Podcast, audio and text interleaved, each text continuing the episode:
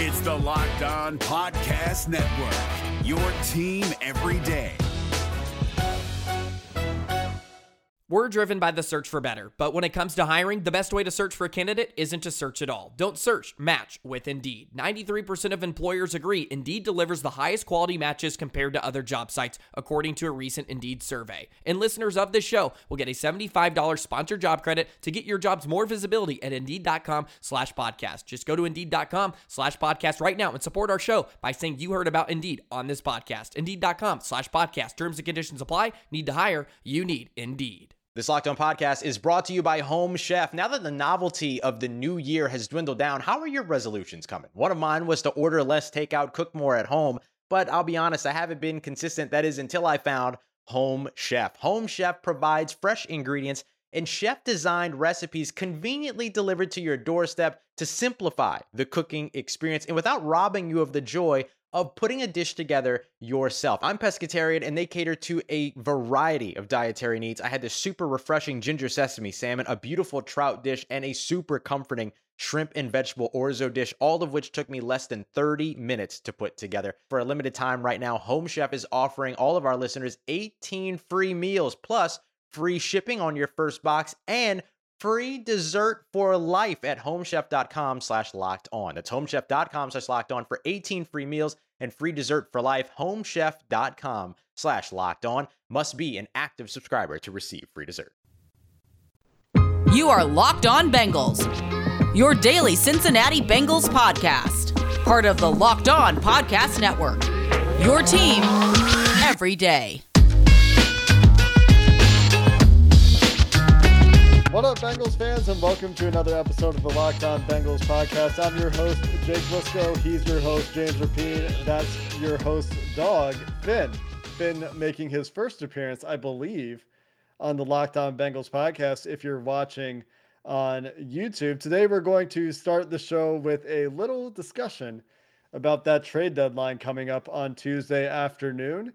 And then we're joined by Mike Bengals Sans Santagata for segments two and three to talk about what went wrong on the Bengals defense and what the Jets did to take away Ja'Marr Chase, where the problems were on the offensive line, et cetera, et cetera. Basically, you know, what went wrong because I, I think we've talked about the few things that went right uh, in our post game show. One correction, by the way, James, that I need to make to yesterday's show when I questioned why uh, D'Ante Smith did not get the game reps at right guard. Turns out he's on IR, and I just forgot in the uh, craziness that was trying to comprehend the Bengals giving that game away up 11 points with seven and a half minutes left in the game. But one of the reasons that they couldn't close out that game, I would suggest, is that as we'll talk about with Mike uh, coming up in a little bit, the Bengals just wanted to play zone. They wanted to show zone. They wanted to play zone. They wanted to say, we're better. We're more disciplined. You're Mike mm-hmm. White. You can't throw on us. And then turns out that was wrong.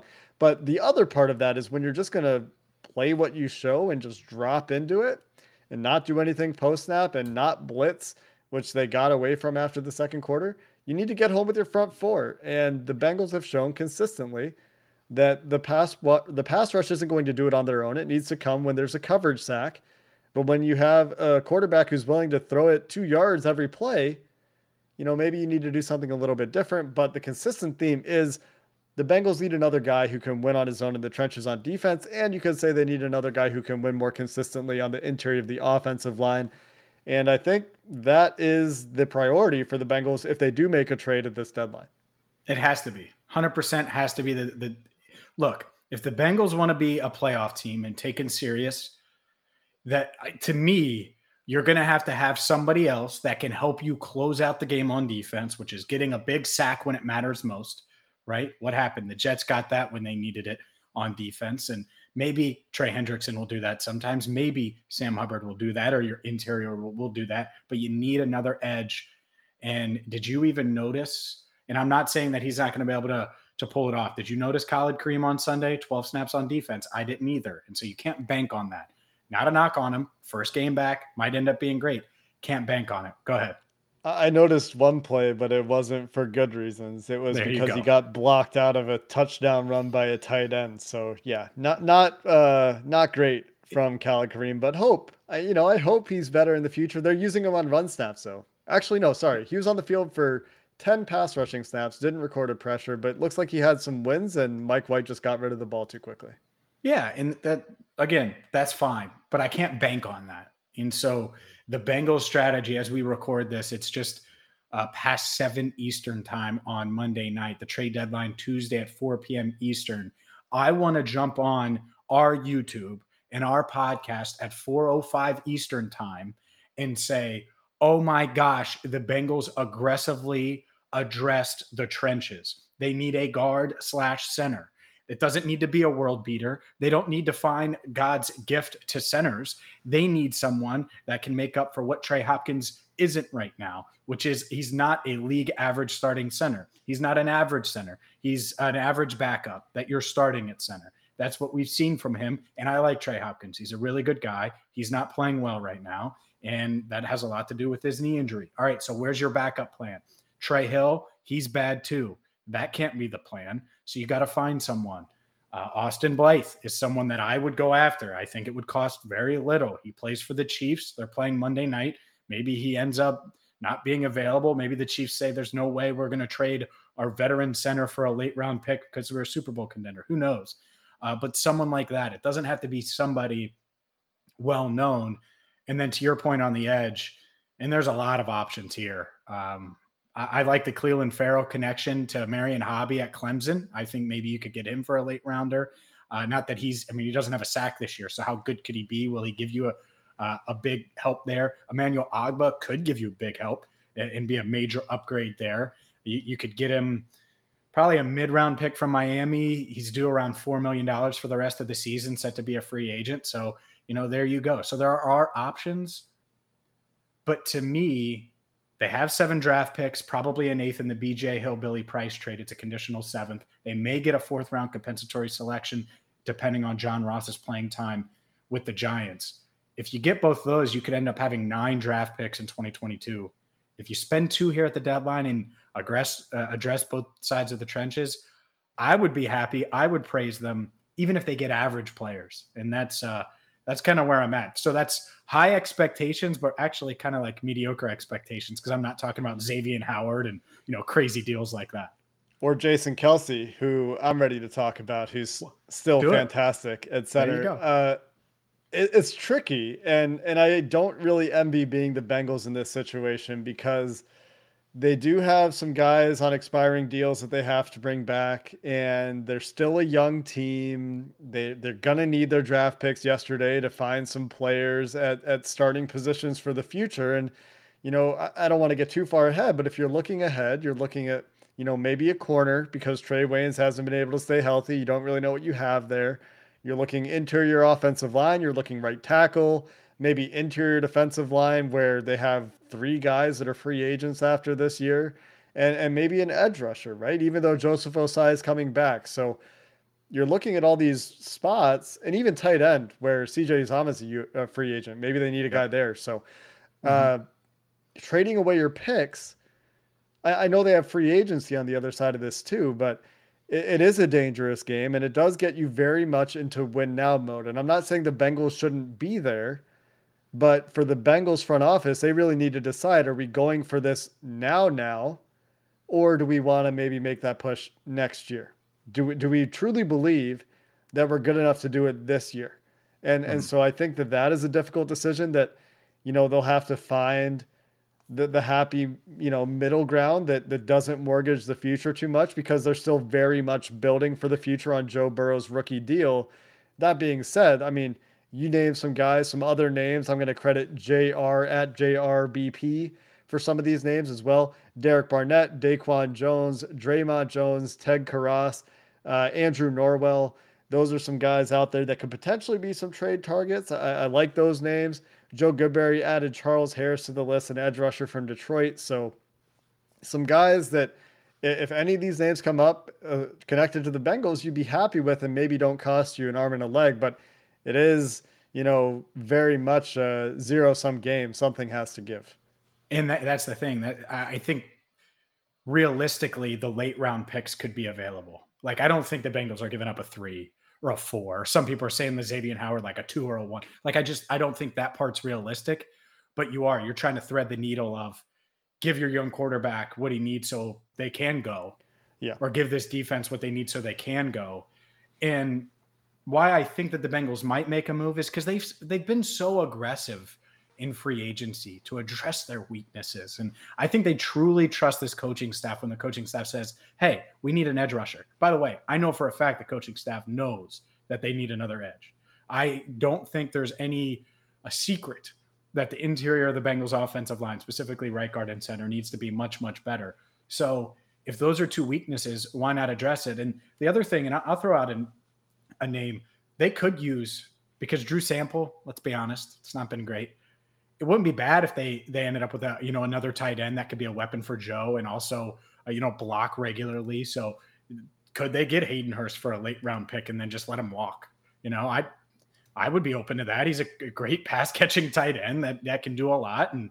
Uh, you know, he might not have delivered on that first round status, but guess what? You're not giving up a first rounder for him. So there are a lot of guys that I think could help this team. And I just hope I've asked Zac Taylor about 52 different ways uh, about the deadline, and he's good at dodging it, as he should be. But the one theme that T. Higgins said, that Zac said last week, uh, that the Bengals have said is they don't think whoever they add is going to disrupt their team chemistry. So I know there are some that have said that, like, oh, they're such a team, and you know the chemistry in the locker room and everything's going well, and why would you want to disrupt that? You want to disrupt it because you need to be good enough. It's not just oh things are roses and sunshine. It's all right, it's third and three. We need this guy out of the way so Joe Mixon can get four yards. Or we need to make sure we sack Baker Mayfield right now with the game on the line uh, to get the six and three before the bye. And so try to find guys that can do that, and hopefully they do. Disruption is not always a bad thing. Coming up next, we'll talk with Bengals Sans Mike Santagata why the Bengals didn't do more or what they tried to do or not do to disrupt Mike White en route to his fantastic debut at our expense. That's coming up next. Time to talk about the Get Upside app, the app that is going to save you money. It's incredible. All you got to do is grab your smartphone and first make sure you're subscribing to the Locked On Bengals podcast or following, depending on where you get your podcast. But you grab your smartphone, you go to the App Store, you go to Google Play, and you type in Get Upside. You download the app for free and you're going to save money on every gallon of gas that you purchase every time you fill up. And with promo code touchdown, you're going to get up to a bonus 25 cents on your first fill up per gallon. So on your first, this is a free app. On your first fill up, you could save up to 50 cents per gallon. It's free money. You take advantage of it. Maybe you give it to the Bengals so they can take it and use it at the trade deadline. Oh, wait, it doesn't work that way. That's free agency. But you get my point. Save money right now with Get Upside. Use promo code touchdown to get a bonus 25 cents off per gallon. That's up to 50 cents off per gallon right now with the Get Upside app. This is David Harrison of the Locked On Commanders podcast, and this episode is brought to you by Discover. Looking for an assist with your credit card but can't get a hold of anyone? Luckily, with 24 7 US based live customer service from Discover, everyone has the option to talk to a real person anytime, day or night. Yep, you heard that right. You can talk to a real human in customer service anytime. Sounds like a real game changer if you ask us. Make the right call and get the service you deserve with Discover. Limitations apply. See terms at discover.com slash credit card. We're now joined by Bengals Sans with us to break down the disaster that was. And we're going to start on the defensive side of the ball because I remain convinced that between the two sides – of the ball for the Bengals. The defense had the worst game. You can point to the Ja'Marr Chase drop early, you can point to the untimely interception late. But regardless, the Bengals gave up 34 points to Mike White's Jets, and that came with no passes targeted more than 20 yards downfield, a preponderance of passes short of the sticks, and a ton of yards after catch, 15 missed tackles, according to Zac Taylor, which agrees, by the way, with Pro Football Focus's charting of missed tackles. And as always, we're going to talk with our friend Mike, who you can follow at Bengals underscore Sans on Twitter. And Mike, without too much context required, what went wrong with this Bengals defense and what did they try to do to adjust or not do to adjust? And why didn't it work? Yeah. So early on, they had some stuff that worked. What I saw that worked pretty well were some of these fire zones. And what you're doing in that is you're going to bring five guys and play zone behind it. For the audio guys, you can get a little glimpse on YouTube of the drawing of it. But your basic fire zone right here, just uh, three deep coverage behind it. You bring in the slot corner. You're going to bring your four guys underneath and play it that way. You could also bring a linebacker as well and then drop one of the defensive ends or defensive tackles into coverage. And some people get upset when they see that, but the pressure is supposed to get home before those guys get taken advantage of. And overall, I thought those worked okay. Um, probably bought brought more than a handful, just a little bit more than a handful of those early on, and they worked well. The the Jets only scored seven points going into like a two minute drive in the first half, so they were doing an okay job getting some interceptions, stopping them, uh, everything like that. And then they got away from that, and they kind of just dropped. They showed cover three, showed cover two, and they would just drop right into it. And Mike White, not some well-known draft pick. He wasn't selected second overall like a Zach Wilson, but he's played against cover three, especially spot drop, cover three, cover two, quarters, quarter, quarter, half, all of that, probably since he was about 15 years old in high school. Uh, so he knows how to beat it. And the offensive coordinator, Mike LaFleur, does a really good job of targeting linebackers in space specifically. He's from the Shanahan tree. That's what they do. Uh, and Logan Wilson was the victim of that. Uh, LaFleur kind of put the red triangle on him, put him in conflict on a lot of plays, and they gained a crap ton of yardage off of that. And and you could say the same thing for Germaine Pratt. Sorry, James. I just want to point out one stat real quick before we go to the next question, which is the Bengals blitzed Mike White on eight of his 47 dropbacks. That's just 17% on those plays. He had a PFF grade of 45. He completed 62% of his passes for 4.6 yards per attempt. That's like a, a something you're okay with as a defensive coordinator when he wasn't blitzed. 9.9 yards per attempt on an 86.5% completion percentage. So the blitz, while they did give up a touchdown early, seemed to be working. Uh, and, and, then they got away from it. So sorry, James. Just wanted to throw that stat out there to go in line with the conversation around blitzing early. Yeah. So let's tie it in because I think there's two drives that define the game defensively. The Bengals go up 17 7, and Mike White pulls a Joe Burrow and Ja'Marr Chase with no Ja'Marr Chase on offense. And they just go, I think it was three passes, three first downs. They march right downfield and cut it to 17 14 before the half. And then fast forward, Mike, to it's uh, score wise 31 20, seven minutes to go. And the Jets just march right downfield in score. Those are the two pivotal moments. If you get a stop there, I think you have the momentum going into halftime. You get the ball at a halftime. Things just feel different. Same thing for the end. It felt like it was over with the stop. The Bengals don't get a stop. When you watch the all 22 of those two drives, why could the Bengals not stop Mike White? Was it some of the same stuff? Were they not blitzing? What what went into that? Because those are the two drives, at least to me, that define the game for this defense. Not many blitzes on either one of those drives. I mean, not many blitzes in the entire second half, really. But on that drive, you're talking about the two minute two minute drill, Mike White to uh, who Braxton Berrios was that his touchdown? I don't remember, but uh, yeah, yeah, it was Berrios. Berrios' touchdown. Yeah, I mean everybody knows about that connection. Um, so they're they're working downfield, and really the Bengals again. I kind of mentioned this. I was talking about the fire zones, but this was around when they just kind of they showed cover two and they just played cover two. They showed cover three and they just played cover three. Even when they got into stuff like three buzz, where you're supposed to spin your safeties, where one will rotate deep from one of the hashes and the other hash he's going to drop down.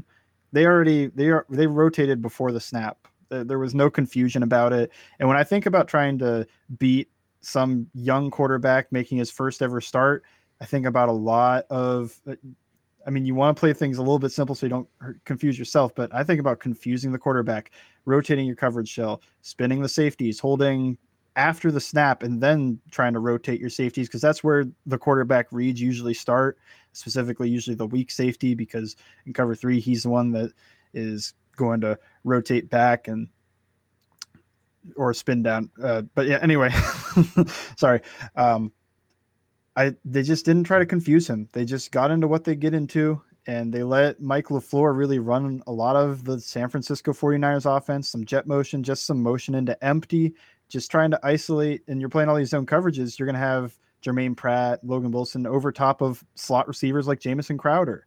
So isolating them in space and you just have to get out of it eventually. You, you you can't just keep dropping into the same zone from the same look, especially when they're killing you like this. The thing with the fire zones is that there's some confusion. They don't know who's coming. The coverage shell looks different than what it looks like afterwards. Just should have tried confusing them to me. And they almost got a pick six out of one of those fire zones when they did drop Sam Hubbard into coverage that Chido uh, Awuzie jumped and, and almost came down with. And if he lands on his feet and can take off with it, probably going for a touchdown. And instead, that pass fell harmlessly to the turf. So, something to that, and something to, I think, all of the fans clamoring for why are we just dropping into these zones and making it easy? At the same time, was there anything in execution? Because you go back to what they did against the Ravens, and all these things we're, we're saying they could have done in this game, they kind of did more of in that game where there was more post snap changing and rotation and, and trying to confuse Lamar Jackson and the Ravens while maintaining a focus on stopping the run. So, is, is that something that was an execution issue in the way they were playing the zones? Lou Anarumo in his press conference said the linebackers were, for example, getting too much depth in their spot drops or something like that. Yeah, and I, I I agree with him. I think you saw plenty of times Logan Wilson or Germaine Pratt or Akeem Davis Gaither or a few snaps Markus Bailey. They drop back and they're hitting 10, 12 yards, and Mike White's not throwing the ball 10, 12 yards. So really you got to tighten those up. You got to make an adjustment at some point, and they just never did. They didn't tighten anything up. You see what what teams do to Joe Burrow when they get in that three by two spread static empty stuff and they play quarters with both safeties sitting at 10 yards and sometimes coming downhill to eight. That's what the Packers were doing. And if you got a quarterback that won't throw the ball and challenge those safeties, why would you take them deep? So I know you don't want to get beat deep for a quick touchdown, but at the same time, if he's not going to throw the ball, yeah, if he's not going to throw the ball, make him prove it. Make him throw the ball downfield. There's, there's, I'd rather they got beat one time deep than watching Mike White just throw a one yard flat route and Logan Wilson's too slow to get out there and Michael Carter's running upfield again. That happened time and time again. And you just they need help. They needed safety help down low instead of deep. In the three safety look that we've seen, Ricardo Allen played, I think, 12 snaps. Darius Phillips had one snap. So it's not like they were overusing their defensive backs that, you know, can play. I don't know. That that part stood out to me when I looked at the snap counts. Ricardo Allen was a lot on that one drive that you were talking about, the two minute warning before the half. Uh, and really all they did was just play dime with Vonn Bell as a linebacker. They didn't do anything really interesting with the three safeties. They just mm. played their normal coverages and put Vonn Bell in the box. So it's not like they tried to disguise or confuse the quarterback. Like I've been saying, they just they got into what they got into and they played it. And that's just not what you want to do against a rookie quarterback. It sounds like, you know, they just thought their guys would be better than the Jets guys, which is a mistake the Ravens made against the Bengals last week, but they did it in a different way. They thought that, you know, they could just play zone and Mike White would just screw up. But Mike White instead was quite accurate. You mentioned the linebackers too. One more stat before we get out of here. I think Mike White targeting the linebackers in primary coverage completed 23 of 26 passes for a boatload of yards. So, not a good day to remember for the linebackers in tackling or in coverage. Some good things though on the offensive side of the ball, some things that weren't so good. There's always things to learn for, learn from in losses, and we'll get into the other side of the ball to finish up the show coming up next.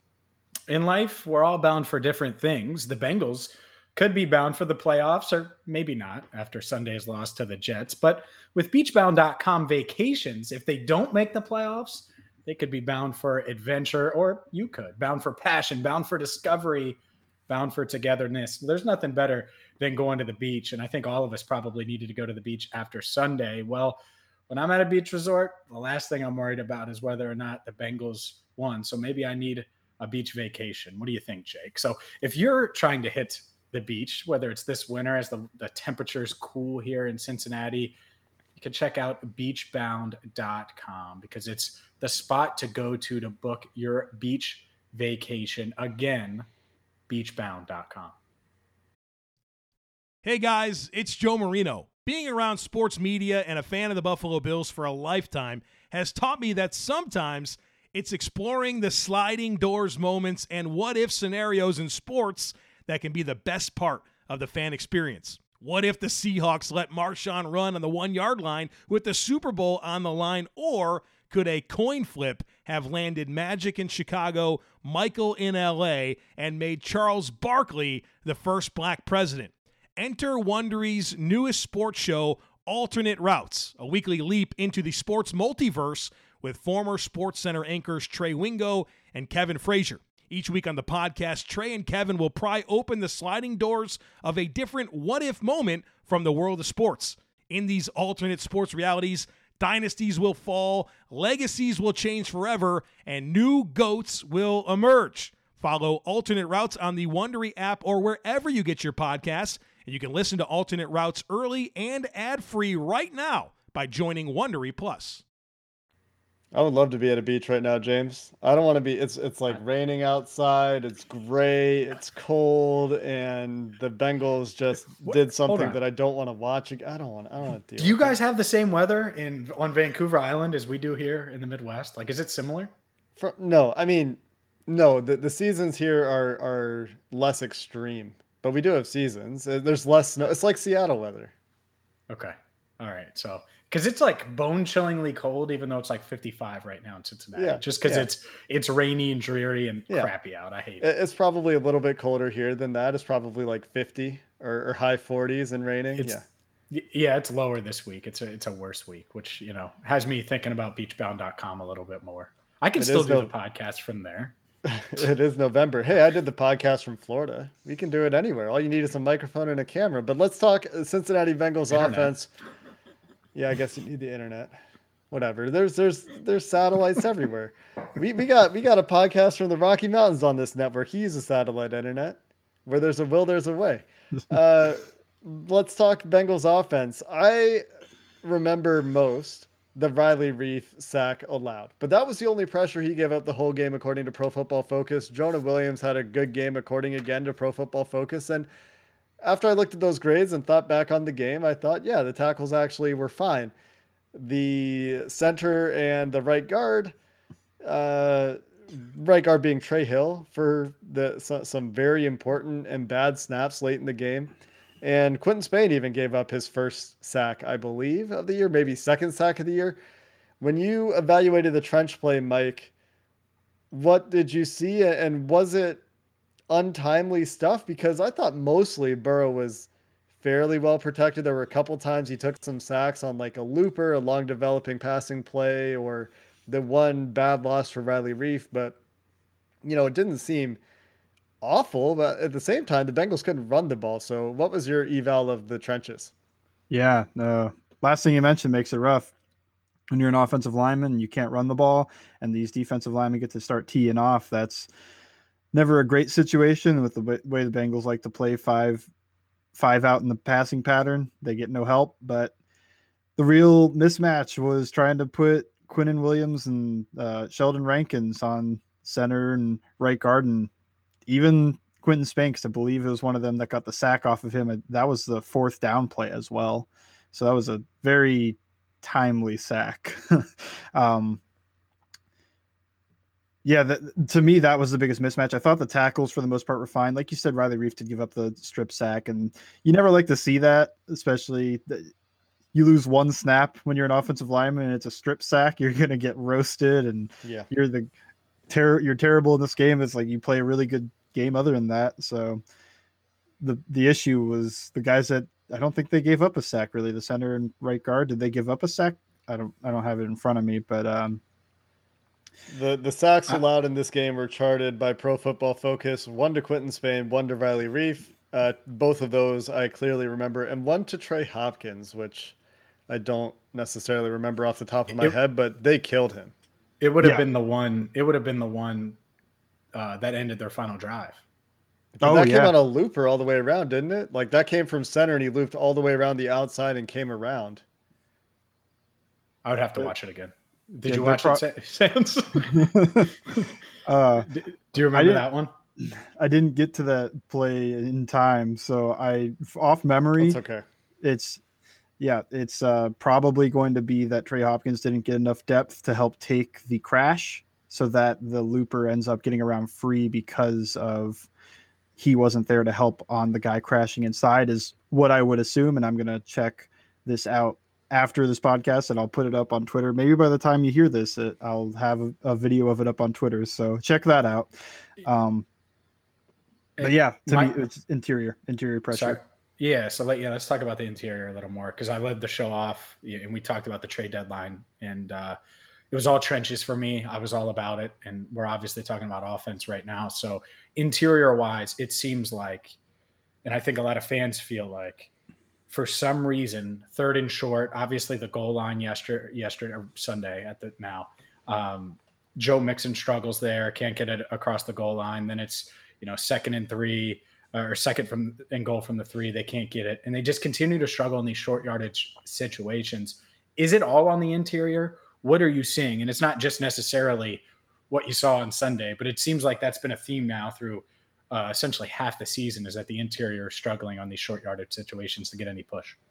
I would say really it, the interior does struggle to get push in short yardage situations where they they're going to run the ball, and especially against talented front people like Quinnen Williams.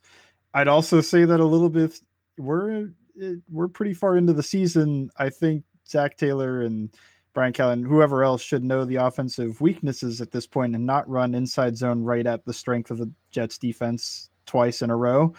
But they tried that, got backed up, and then Ja'Marr Chase drops the touchdown, and then another mess up by the interior as there's a sack from Quinton Spain's guys. So they really struggled on that drive specifically. And I think overall, if you want to look at it, it's a little bit of them and it's a little bit of at this point, you should probably stop on third and short trying to run up the middle, especially from shotgun.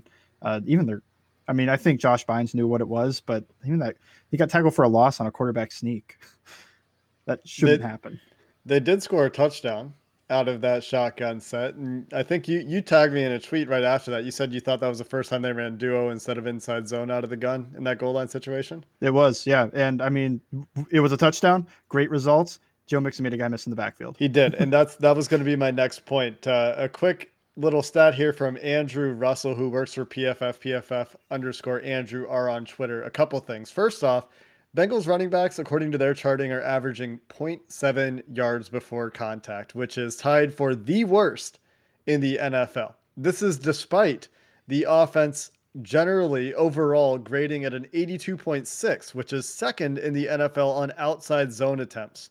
So they're really good at outside zone and not so good at inside zone and not so good at, at what PFF categorizes as man. They're they're pretty average, I would say, in their their pool lead category of grading. But those stats really stand out to me when we talk about the, the struggles on the interior and 0.7 yards before contact. Like I know that number's never going to be super high in a modern running game, but it's tied for worse in the NFL, and that I think is a problem. Um, I think one last thing to hit on here, unless you have something else after this, James, and if you do, feel free to jump in. But uh, Zac Taylor said after the game that the the Jets were hell bent on not allowing explosive plays to Ja'Marr Chase. They were clouding him, they were doubling him, they were bracketing him. Is that what you saw from what you observed on the all 22 were they really just rolling safeties that way and saying you're not going to beat us with Ja'Marr Chase by himself Yeah. I mean, uh, I didn't see a lot of true doubles because that doesn't happen that Rare. often in the NFL. I, I think when even when the Bengals played Davante Adams, the only time I saw a true double team was on the fourth down and or was that third down and long play at Randall Cobb caught. So it just doesn't happen that often. But cloud coverage, yes, and more than that, I did see them get into things like single high and just take that safety, that post safety, roll them over. And what that helps with is that's one reason Tee Higgins had some explosive plays. He's isolated one on one with a cornerback without help.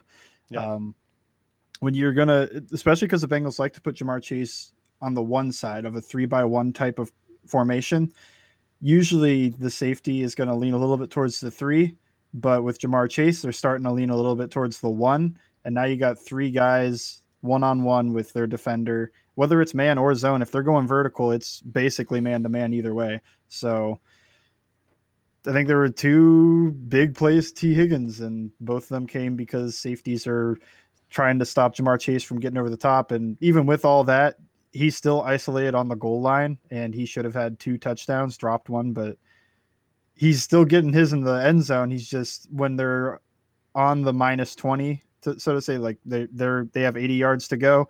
They're gonna not let him get 80 yards like the Ravens did. They they're not just gonna put a guy on him just because he's their best corner. So yeah, rotate the safety was the main thing I saw. I saw a little bit of cloud type of coverage, which is just cornerback press jam, drop off, and there's a safety behind him. Basically, they always just had a safety over top of him. They didn't want him to get deep and catch a go ball, which I don't think he did for the first time all year. I think he caught a go ball in basically every other game.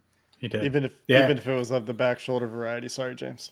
No, you're good. He had a reception of 34 or more yards in every game uh, up until Sunday. So yeah, that so that streak snapped. But look, I, I would expect Robert Saleh to to do that and take him away a bit. And yet the the screen, the interception, it seemed like Zac Taylor thought that was going to go for big yards to chase. And I do wonder. And I'm going to go back and look at that play specifically. He's like, man, if that gets to chase, it's him versus a safety and I think we've we've seen Chase enough now to to like Chase's chances. So um, th- that's the the crazy part. If that doesn't get picked, who knows? So you know, we could be having a completely different conversation right now. Yeah, Yeah, I think I- we I think we are. Sorry, Mike.